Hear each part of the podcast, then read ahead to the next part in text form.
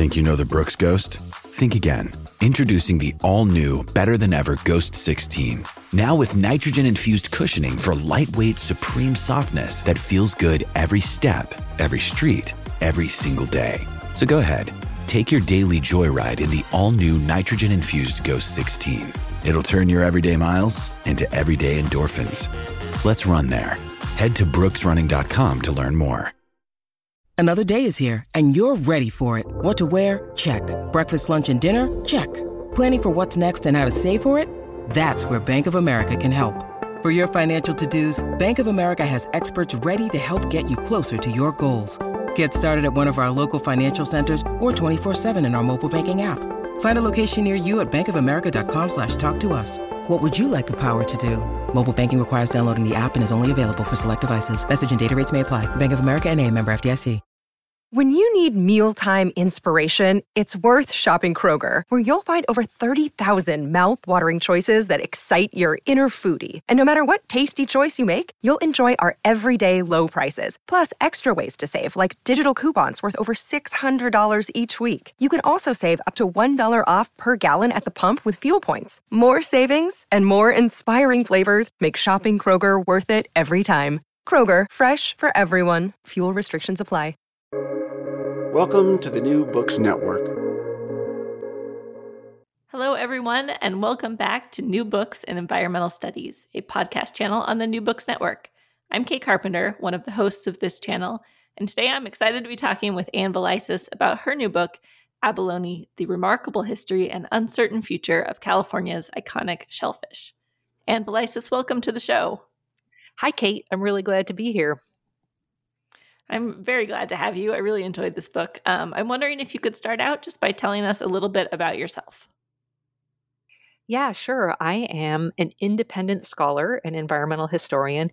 Independent scholar means that I'm not affiliated with a particular research institution. I just um, am an individual who has a passion for environmental history. I studied it as an undergraduate and as a graduate student, and I just st- ended up, my life path took me to just dig in to start writing books about environmental history. And um, I'm probably one of those rare people who is doing what I studied, and I've just had a long a long passion for writing environmental history. So uh, that's what I do. I've this is my third book. I'm kind of uh, embarrassed in most circles to say that it takes me. It seems like it takes me a long time to write a book, but I think historians understand and get that uh, there's so much work and so much time involved in in research and learning. Uh, so it's probably something that uh, environmental historians understand.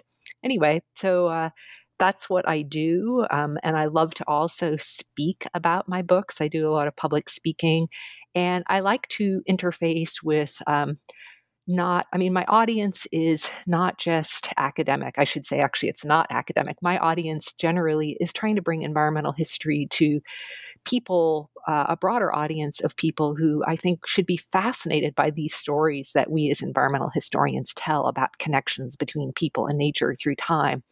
So, um, you know, that's kind of how I target my writing.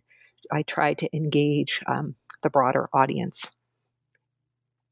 That's fantastic. And it it is quite clear in this book that you have done a large amount of research on just a remarkable range of subjects just for this one book. So I'm not at all surprised to find that that they take you a little while and I'm glad that we get to read the result.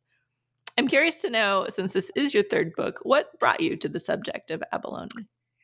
Well, you know, it's kind of a one book does lead to another in different ways. My 1st mm-hmm. book, which was about the history of wetlands in the United States, first gave me um, kind of a window into the importance of shellfish uh, in our in the past history of the United States and also of the world. Um, and then when I wrote a book about the history of Americans' relationship with food, his, uh, called Kitchen Literacy: How We Lost Knowledge of Food and Why We Need to Get It Back. Um, I came up again, I kind of was reading about shellfish history again and how important a food source it was in the 19th century, but pollution destroyed shellfish. And so when I was casting around for my next project, I was really thinking about uh, also wild foods and shellfish as in general something that might be an interesting topic. And at that time, I happened to be taking a trip down in California and um, I found a abalone shell and it was it was literally inspiring to me because it was beautiful it was stunning abalone shells are have this brilliant iridescence unlike any other shell it's hard to describe they just are um, just glimmering and glowing um, in this fabulous uh, way, captivating way. Um, and so I wanted to know more about the animal that made that shell. Just uh, and as I started to dig, I realized that California um, abalone have uh, a fabulously complex and fascinating cultural and ecological history. Um, and so it just set me on this path of learning so much about California history, prehistory, and um, about marine biology and the history of science of how we've come to understand marine ecosystems. And um, you know, I really, what I really wanted to know though is how it is that we can let animals like abalone that we actually cherish. There was a tremendous culture of loving and appreciating abalone in California, especially um, in the 20th century. How we can let animals like that um, become deeply imperiled because um, now there's actually seven species of abalone on the west coast, and most of them are imperiled, including two on the endangered species list as endangered. So, um, mm. you know, it was a history that had uh, so much of richness and an urgency. Like we had to under we have to understand these stories better if we want to, uh, you know, uh, steward our marine life better into the future. Absolutely. I was um, astonished by the richness of this history, and and I'm excited to talk all about that. But I do I want to talk stop for a moment and talk about one of my very favorite parts of this book, which is when you describe the extremely surprising way that the iridescence of an abalone shell occurs. I wonder if you could talk a little bit about that.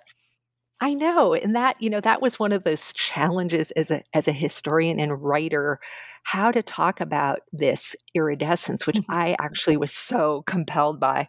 Um, and so one of the ways I tried to do it was to study a little bit about well, what is the history of understanding iridescence? And I went back into the science and found out that. Um, and this is actually one of the things I found sort of to be fun in the whole book that iridescence has like this universal appeal. People become fascinated by it, you know, like through time, cross cultures. Um, and I went back and I found that this fellow, William Brewster, who turned out to be the fellow who also studied, who also invented kaleidoscopes was one of the first people to study iridescence and he found um, he started the, uh, to find that it's caused not you know it's not a color by a pigment it's what we are now calling structural colors colors that are made up of um, and so it's created by a structure that's like a micro lattice of tiny um, calcium aragonite tiles sort of stacked up 150 of them could fit on the tip of a human hair um, and the way light comes into these tiles um, it is uh, it hits the surface and then the layers of these stacked tiles and is uh, diffracted and the thickness of the tiles is similar to wavelengths of light and they fall into phase and it's just like just the right situation to create this sweet spot of brilliant uh, and captivating light. So, anyway, it's kind of this freewheeling thing in nature, but it is underlain by the very highly structured uh, natural format. And what's so cool about it too is the abalone just makes this shell. There's it really doesn't have um, you know the the beauty that we see and experience is not uh, why it makes the shell. It makes the shell strong. And so the beauty is kind of a, a, side effect of the animal's need to make a very strong shell, of course, in an ocean of predators anyway, it was a really fun thing to do the scientific research uh, on that on that part of it. Oh, absolutely. It's just such a such a delightful thing to learn about. And I, I hope that readers or the listeners will become readers and check out the book because there are also some really great illustrations and, and images that help kind of show what's happening there and that that structure that creates that that color. Yeah, I kind of um, felt like the the animal sort of crystallizes, you know, the beauty of the ocean and basically all of this, you know, the beauty of water and some of the character of water into a hard structure. So it's really cool. Yes, it's such a good description of it. And it seems like that speaks to some of why people are so sort of captivated by abalone and the way that yeah. Um, they have a bit of a poetry to their the way they appear. Absolutely, so, absolutely. you uncover in this book a very long and complicated history of abalone. And I'm wondering, uh, this is a big ask, but could you sort of walk us through some of the high and low points of that history and how you kind of lay them out in in the book? Yeah, it is. It is a, a big ask, but I will do my best. It is an it's an epic story, and that's actually one of the things that appealed to me. I mean, a lot of times, you know, in history, we're asked to kind of focus on a small thing, but I was really drawn to the epic of this story. This this story takes place over thirteen thousand. Well, it goes back even beyond thirteen thousand years. You know, abalone have lived on the west coast for probably seventy million years, and then about 13,000 years ago, or maybe a little bit more, when um, people started to come and inhabit the West Coast, likely following a kelp forest highway along the, the coast and, uh, you know, the peopling of California. Um, it turns out that abalone is uh, remains of abalone shells are some of the very earliest evidence of human habitation and, and subsistence in California. So that's really cool. You know, we have evidence of an abalone dinner eaten by somebody like 13,000 years ago. And so I took that as sort of a, you know, an anchor point, people using abalone for subsistence. And then through time, you know, people started, um, indigenous people started to use the shells for much more, uh, much broader uh, uses for tools and ornaments and trade and ceremonial purposes, all these really wonderful cultural uh, purposes, and you know, started to have uh, different meanings um, and, val- and value to people. So all that was, you know, this very interesting history that took place before uh, colonization and white people showed up. Uh, it was fascinating to unearth using a combination of ethnography, anthropology, and um, archaeological resources. Um, and then uh, when white people showed up, basically, they came first to the West Coast. Um, looking for furs and to participate in the fur trade came first. And um, I uncovered a really interesting vein of this story whereby um, when white people showed up on the West Coast, they were, of course, fascinated by abalone and started carrying them north and using them to trade in the, in the fur trade. Um, and ultimately, what happened is the fur trade, which was focused on, you know, beavers, river otters, but sea otters, killing off sea otters unwittingly started to unravel the undersea marine environment in ways that nobody uh, could, and you know, with consequences nobody could anticipate.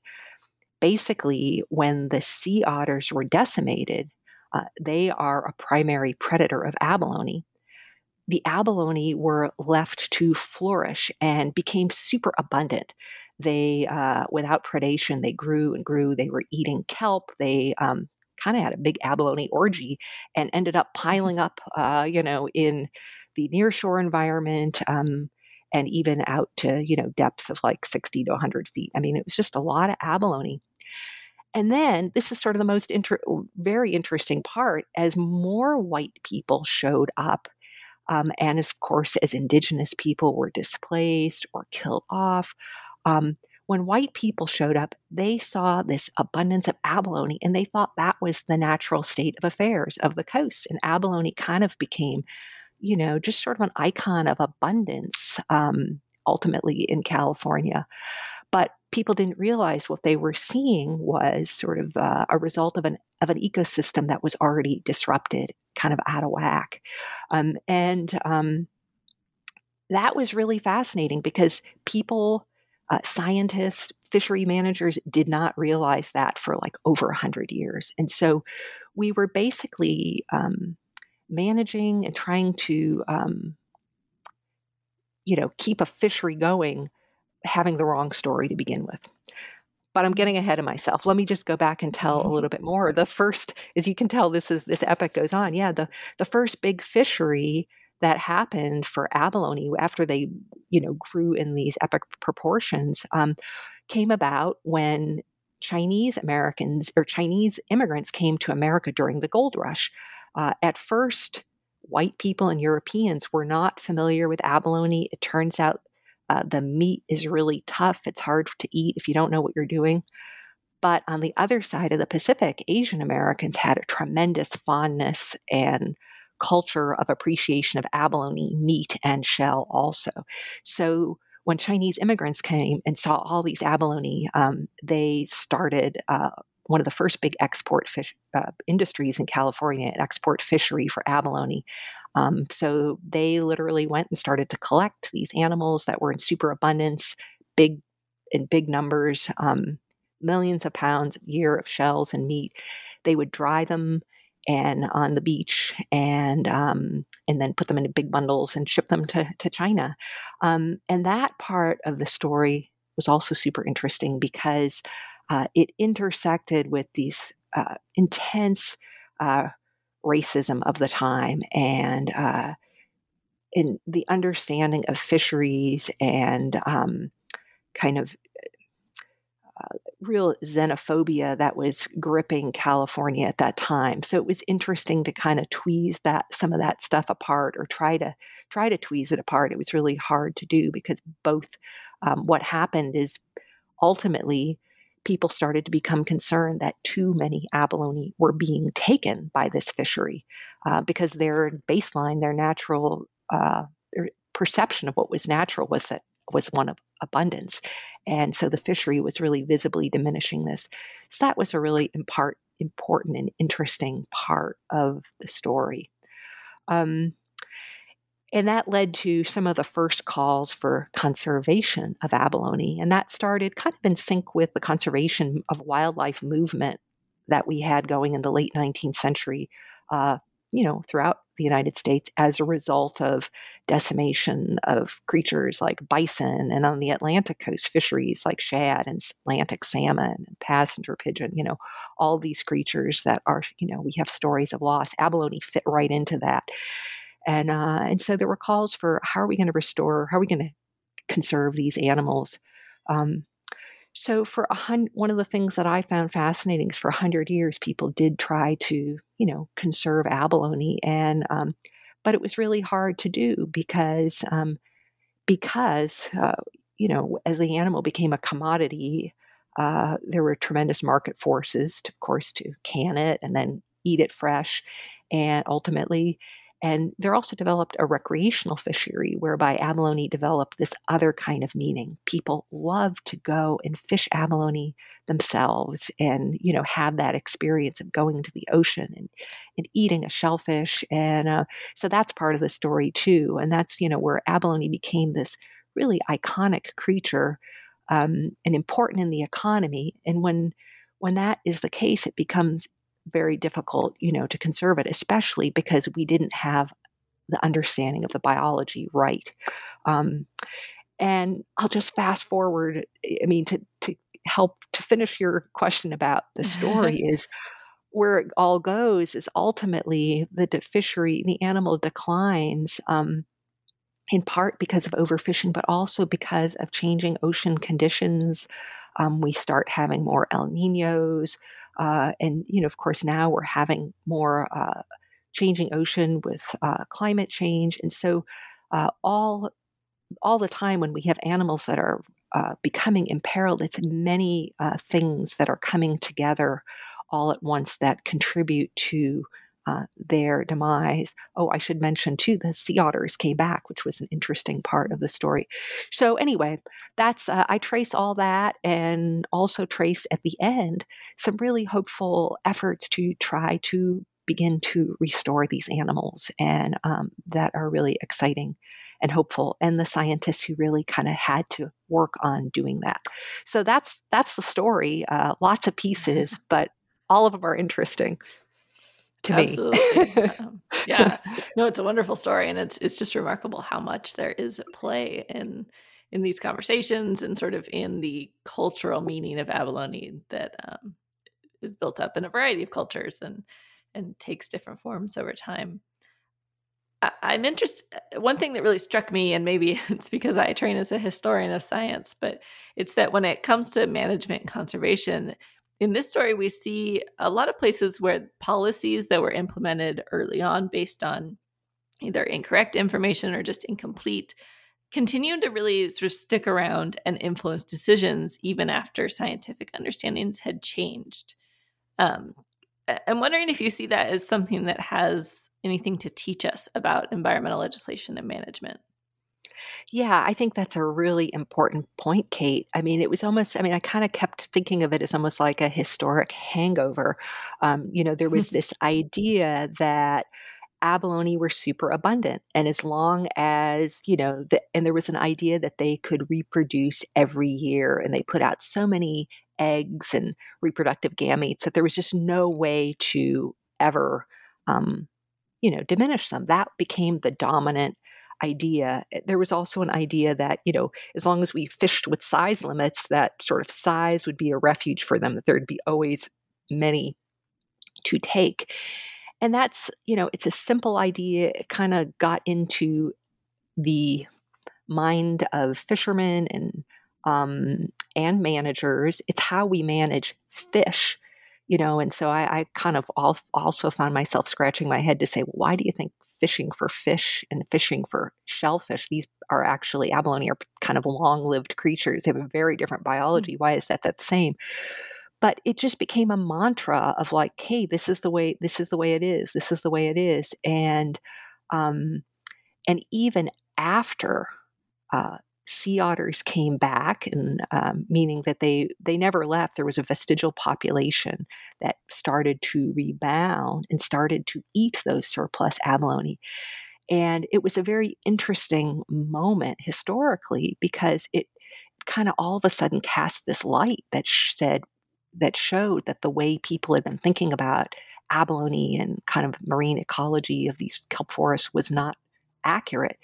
Even after that, it was just very hard to to understand it and to tweeze it apart. It was like a it was a paradigm change, a shift, a moment of shifting thought, and um, and so we glommed onto the simple things. And um, I think you know, at times of change, people cling to what they know and what their um, their lived experience is. And this was another really thing, something I thought was really interesting. You know, in people's lived experience and their lived memories, many people experienced abalone abundance and then it, they experienced abalone loss. Uh, and they just felt sad about it. They felt lost because these were vital experiences that people really valued. They felt angry about it. They felt angry at, you know, state agencies. They felt angry at sea otters. But it, there was a real mismatch between kind of the lived and remembered experience and the larger ecological experience or history that sort of a longer term perspective reveals, you know? And so um, mm. I found that to be a really interesting interesting thing when it really made me feel more strongly about how important environmental history is and and sharing it more broadly helping people to understand not only do ecosystems change over time but our thinking and knowledge of them changes over time as well you know so I don't sure. know if I've asked your question, but I think it's really oh, yeah. uh, it's a really important point. Yeah, we have these historic hangovers, uh, you know, that persist into the public, uh, you know, consciousness and into agency consciousness, and how um, how science, new science, uh, ultimately gets becomes influential is, I, I think, an important question. It's hard. Absolutely. I'm, I'm curious on a different note um, if you could talk a little bit about how you researched this book. It's clear that there's a lot of archival research, but I also get the sense from some parts of the book that you also sort of went and were able to experience things firsthand and talk to people who um, had their own memories of abalone. So could you talk a little bit more about that? Yeah, and I think this comes from, you know, I mentioned earlier that I'm an independent scholar. I my this is sort of a funny little quirky thing, but when I started out, uh, my husband and I actually lived in a van for about 12 mm-hmm. years, you know, so we were like the OG people who live in the van. I mean, we, we, I used to call myself the road scholar, R O A D. Um, and I, because my husband is actually a journalist and photographer, he likes to, he, we both traveled and kind of did our research as we went. Um, and so I've always had that sense of it's really great to go to the places and experience the places and, um, so, you know, I did that. I was in California going to archives and doing all that stuff. But I did also reach out to um, a, a, chunk of the history basically is from, you know, it's big chunk is from ni- the 60s to the present. And so there were a lot of people who were engaged that I was able to track down. Like I would be reading what they wrote in the 1960s and I could go and track them down and say, hey, you know, what did, can you tell me about your experience back then? And um, that was really fascinating and really helped me to understand more broadly what was going on. Um, it also helped me to realize, you know, so often that, you know, as historians, we're, we rely on documents often as sort of the, you know, the hard uh, evidence of what we're, that's how we hmm. build our arguments. And yet, that that is has its limits because sometimes documents are put forth to um, you know maybe confuse things or to hide things um, and so it was really talking to people that enabled me to see through some of that or uh, i mean it's always challenging also to, to get different perspectives um, and uh, you know i our challenge as historians is to tell a bigger story, not to get go into all of the the details, and yet having some of that understanding about um, how things happen in bureaucracies, how uh, individuals perceive things and their own personal experiences, and how that they bring what they bring. Um, I think helped me to develop a, a richer experience and it was super fun. I mean, I got to go, I mean, I would say just a total highlight of my research was I got to go out to the Channel Islands National Park, which is sort mm. of a hmm. stronghold of abalone. Uh, right now, it's a very, it's these wonderful islands. It's off the coast of Southern California. It's sometimes called America's Galapagos. And, um, you know, I got to go out there and see that place and learn from the biologists there who were taking surveys of black abalone, which is the one intertidal species. Um, I'm not a diver, so I I did go snorkeling once also, um, but I didn't I didn't mm-hmm. dive, you know, with scuba tanks or anything. Um, but but having those experiences as was absolutely necessary because um, there's just a lot of this story about underwater uh, that I wouldn't have had experience with, and um, you know, so it was it was absolutely crucial for me to travel and to to see and uh, as well as to do the archival research. It was also important to get try to get some other perspectives, you know, like reaching out to Indigenous people to try to get their perspectives and um, and to try to figure out how to how to talk about prehistory, um, what we call prehistory. I mean, the period of history from about thirteen thousand years ago until uh, colonization. So it, it was it was an it was an adventure, and I think you know having I mean research it for those of us who are you know historians or kind of nerdy people, right? And to some degree is always an adventure, but having it have outdoor elements and uh, you know connecting to places and people made it even more an adventure. I mean, and I wish I could have written about more of those experiences as mm-hmm. well. Yeah, that sounds wonderful. In fact, it it really lends the book a, a, strong sense of place that I think sometimes histories can be lacking. And and I have to be honest that reading it now in a time of COVID and limited travel, it was also just sort of nice to imagine myself in Monterey or the Channel Islands. So I appreciate yeah. that component of the book too. That's um, great. I'm curious to know in the in the course of all of your research, were there things that particularly surprised you? Yeah, I mean, definitely there were things that surprised me. And um, I think perhaps the biggest thing that surprised me is, you know, as I described, I was kind of captivated by this animal in the shell and I wanted to learn about it. And um, it turned out that uh, a big chunk of the story ended up really being a policy battle between um, different users of abalone commercial divers and recreational divers who kind of uh, you know pointed fingers at each other for taking too many of abalone. And um, and that so many other perspectives were were just not part of the discussion ever you know? I mean there was never uh, i mean indigenous people were not part of um, the discussion. Uh, other people in California who I know, I mean, just I will speak as somebody who loved to find a piece of shell on the beach or appreciate seeing black oyster catchers eating, uh, you know, little invertebrates in the intertidal zone. I mean, just people who might appreciate having these animals as kindred spirits with us in ecosystems and appreciate the larger. None of that was ever part of the discussion. It was always kind of like how many like allocations. There's a pie and one one group gets some and another group gets some and that was, you know, the extent of it. So that I think was the biggest uh, surprise for me and I, I am aware that that is, you know, that's kind of the way a lot of wildlife management for animals that we, for wild animals that we use as foods, is conducted. Um, you know, it's it's all about the the product value rather than some of these other broader values that I think we have. And so, uh, you know, it's sort of I think people were not aware.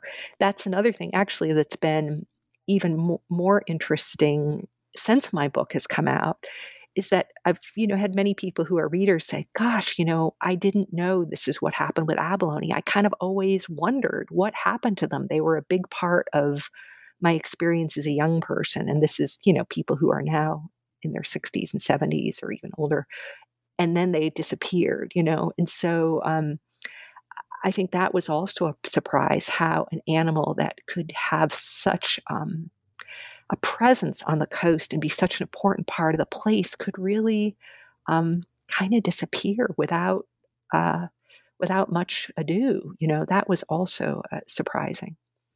How about you? Mm-hmm. Did you have anything that was surprising? oh gosh. Um, you know, I was fascinated by the culture of skin diving. I didn't know yes. um, about the sort of growth of these these clubs. In fact, I wonder if you could talk a little bit about that just because I found it such a such a sort of quirky and interesting part of this history.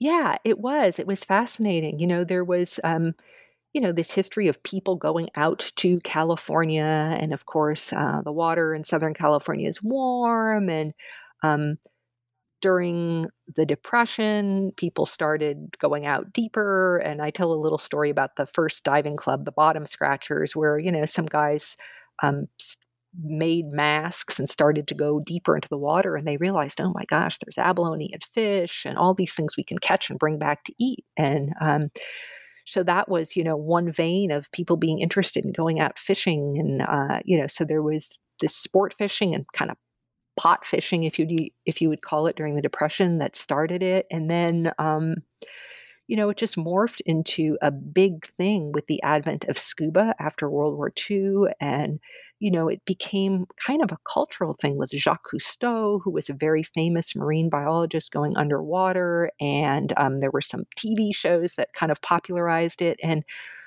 for people who lived on the coast, I mean, you know, it's becoming more and more urban, but you could go out and have your own adventure and go underwater and see these worlds that nobody had seen before.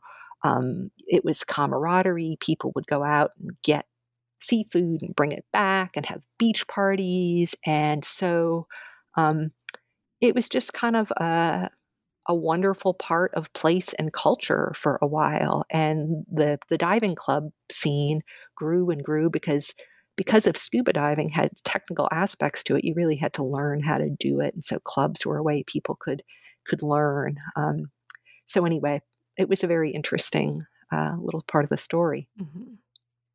I, I, also this is a small thing, but another thing that surprised me and was a bit heartbreaking was um, you you recount these issues of Sunset Magazine in which they publish not only advice on diving for abalone, but then also recipes.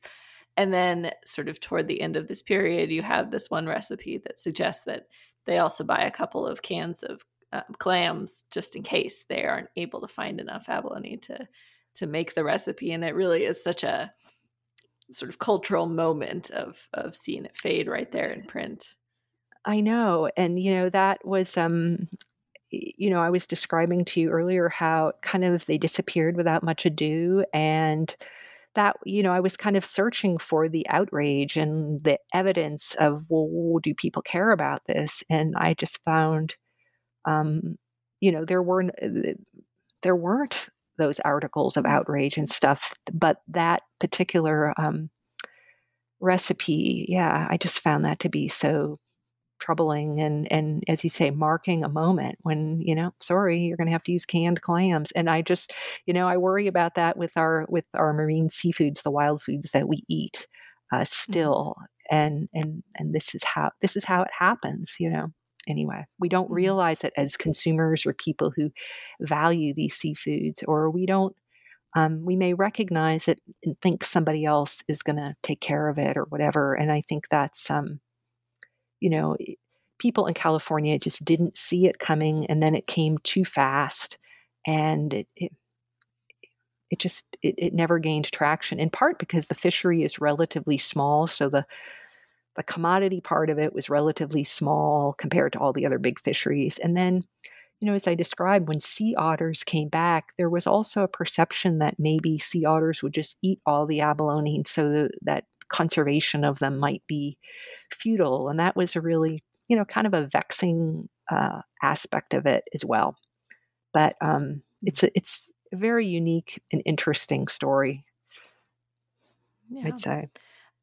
I'm I'm wondering as you research this, you know, between that sort of quietness over the decline of abalone, and then you know there are several moments in the book where conservation attempts are made, are unsuccessful or only have limited success and are then often set back um, soon thereafter. Did you find this to be an excur- a discouraging book to research? Yeah, I mean, it, that was discouraging, definitely. And, um, you know, and I mean, when I started, I kind of knew where this was all going. I knew that these animals were in trouble. Frankly, in the it took me a 10 years to write this book. And in the 10 years it took me to write this book, things got worse. You know, I mean, at the mm. beginning, I was sort of um, you know, I describe how the species in Southern California were kind of doing worse, and Northern California still the the red abalone of Northern California, which had been more tightly managed. There was never a commercial fishery there, and you know that that might be an example for good management. And then we had, um, you know, that what what we've come to call the perfect storm on the Northern California coast with. Uh, marine heat waves, sea star wasting disease um, that caused a trophic cascade where there's an urchin explosion. They ate all the kelp, and then we had a bunch of abalone die and starve. And so, um, and now we have no kelp and no urchins, and I mean tons of urchins. And um, so, anyway, this the story has gotten more dire in Northern California, and yet there's hope in Southern California. There's some rebounding of some of those species, the beginnings of them. Um, but yeah, I mean, it's frustrating and discouraging that people could not get it together to restrain themselves, you know? And I mean, I think that's a frustration that uh, many of us who have, um, who care about nature, the natural world and humanity's future in the natural world um, are frustrated about and worry about. And that was definitely a part of this story and frustration. Mm, for sure. What what then is kind of your your big takeaway in reading and writing um, this book about the future of abalone, or or maybe to put it much more broadly, what what do you hope it teaches us about the role of humans on the planet and in our environment? Well, you know, I came to see abalone as kind of a sentinel animal, certainly for the perils of climate change. I mean, it was just much, it's an animal that's much more vulnerable than we thought it was. And I think that may be the case with all with other wild animals that we use as foods. You know, we are continuing to use models and management modalities that come from, uh, you know, this I that come from the idea of maximizing harvest and that we can have a sustainable fishery if we maximize harvest and somehow that don't take into account all these other variables that we're now facing um, these environmental va- variables that are so important, and that we probably really need to be taking a more precautionary r- approach. Um, and it's hard because, um, you know, fishermen, uh, commercial and recreational, and, you know, we don't have them. The abalone fishery is totally closed at this point. But, you know, in other fisheries, we see, I mean, people don't want to close the fisheries, of course. They don't want to ratchet them back, of course. Um, so there's always a challenge there. And so I think this is a, it's yet another cautionary tale. Um, you know, we have so many, but, but that's, that's my takeaway. And it's also was my hope to talk about animals, you know, there's a lot of stories about, you know, declining wildlife, but to talk about animals that we value not only, you know, as wildlife, but as food and animals that have been such a deep part of our culture, I really wanted to go into that because I thought, you know, I mean, it sort of makes those animals more vulnerable, even as we value them more. You know, it's just incredibly ironic um, and tragic. Absolutely. You you've mentioned values a couple of times while we've been chatting, and and you mentioned that often our management is sort of focused on a um, a value of production and consumption, uh, but that that we might consider other values that maybe we already have and we just don't factor into these discussions. What what values would you like to see us embrace when it talks when we we talk about conservation and management? Well, as I was saying, I think we need to have more different perspectives um, included, and um, you know, one of the things I learned by researching um, some perspectives of Indigenous people on California's coast are uh, you know, that abalone are valued as uh, not only for subsistence and not only for their shells that have tremendous ceremonial purposes, but kind of as kindred creatures in the world. And mm. I, I think that perspective is uh, a really interesting and important perspective. Um, and you know, I think it's it's kind of kindred to ecological perspectives, but from a different from a different angle. You know that these animals have, um, and many animals have roles in the world to play that are not just uh, about what we want to get out of them. They, mm-hmm. uh, you know, they play roles in ecosystems too. You know, abalone actually keep the reefs uh, clear so that the ab- so the other creatures like urchins don't take over, and that helps create space for um, some other organisms to, you know, to take hold so that they can have their lifespan as well. Um, they are they convert little crumbs of kelp into energy as part of the food web. You know, so anyway, I think those broader values, and then just as I was describing, just in a very personal sense. As a beachcomber, I you know my mm. life has been enriched by walking down a beach and finding a beautiful shell, and um, that may in some way sound trivial, but through history, I've seen that people have been moved by beauty again and again. And I mm. just, um, I kind of feel like that's a valuable experience that should be part of um, what we think about too. Um, you know, it may not be uh, as big of a deal, but, uh, you know, I'd, I'd like to see that be part of a value that's considered that we can have a world where people can find beautiful shells, not a world where, um, you know, these animals that have been valued for uh, millennia are going to go extinct. Hmm. So. Absolutely. That, that brings us nicely full circle too, back to the the iridescence that we were speaking about at the beginning and, and the idea that there is a sort of widespread cultural value for that beauty and that shimmer. Um, that and I'd like to just say one other thing about that that I, you know, I, am a hopeful person and I um, you know, I do not end a book on despair. I'm always looking for hope because um, that's just who I am. And also because I think it's there. And one of the things I did find also that was so beautiful in this book was to find people who had such a heartfelt commitment to saving these animals, to protecting them, and figuring out how to restore them.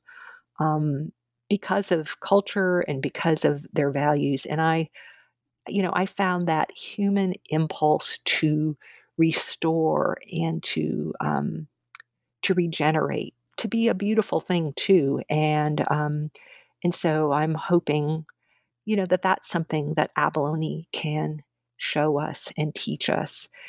And um, one of the things I found fascinating in my study of other cultures valuing abalone is that uh, they were often those beautiful shells were often associated with vision um, and you know vision for, you know, literally, but also um, figuratively. Um, and I just often kind of came back to that of abalone, that brilliant shell. Sh- you know, kind of, do we need to look into the shell and can it show us something? Does it show us something about the future? Um, seemed like seemed like it does, you know, because of it has that very unique and universally compelling shell. Yeah, and that is an excellent note to end on. So I think um, we will leave it there. And I've I've taken up a bunch of your time at this point, but I just want to thank you so much for doing this interview. And before we go, I'm hoping you can tell us maybe a little bit about what you're working on these days, or if you have anything coming up that you'd like to promote. Well, I'm just I'm actually still working on um, promoting my book or getting it out into mm-hmm. the world and doing talks. It, my book kind of fell into the uh, pandemic hole because it came out mm. the week of the p- peak pandemic, and so it's kind of been slow to get reviews or you know attention. So if anybody is interested um, in, you know, having me speak to classes, or uh, I've been doing a lot of uh, online talks and things like that, or has other ideas about collaboration and and getting the word out. Um, I'd certainly welcome talking to anybody. That's my priority now. And then I'm takes me a while to uh, think about the next topic for a book. But um, so anyway, I'd, I'd certainly welcome welcome that. Um, if anybody's interested in talking more about abalone, certainly be in touch.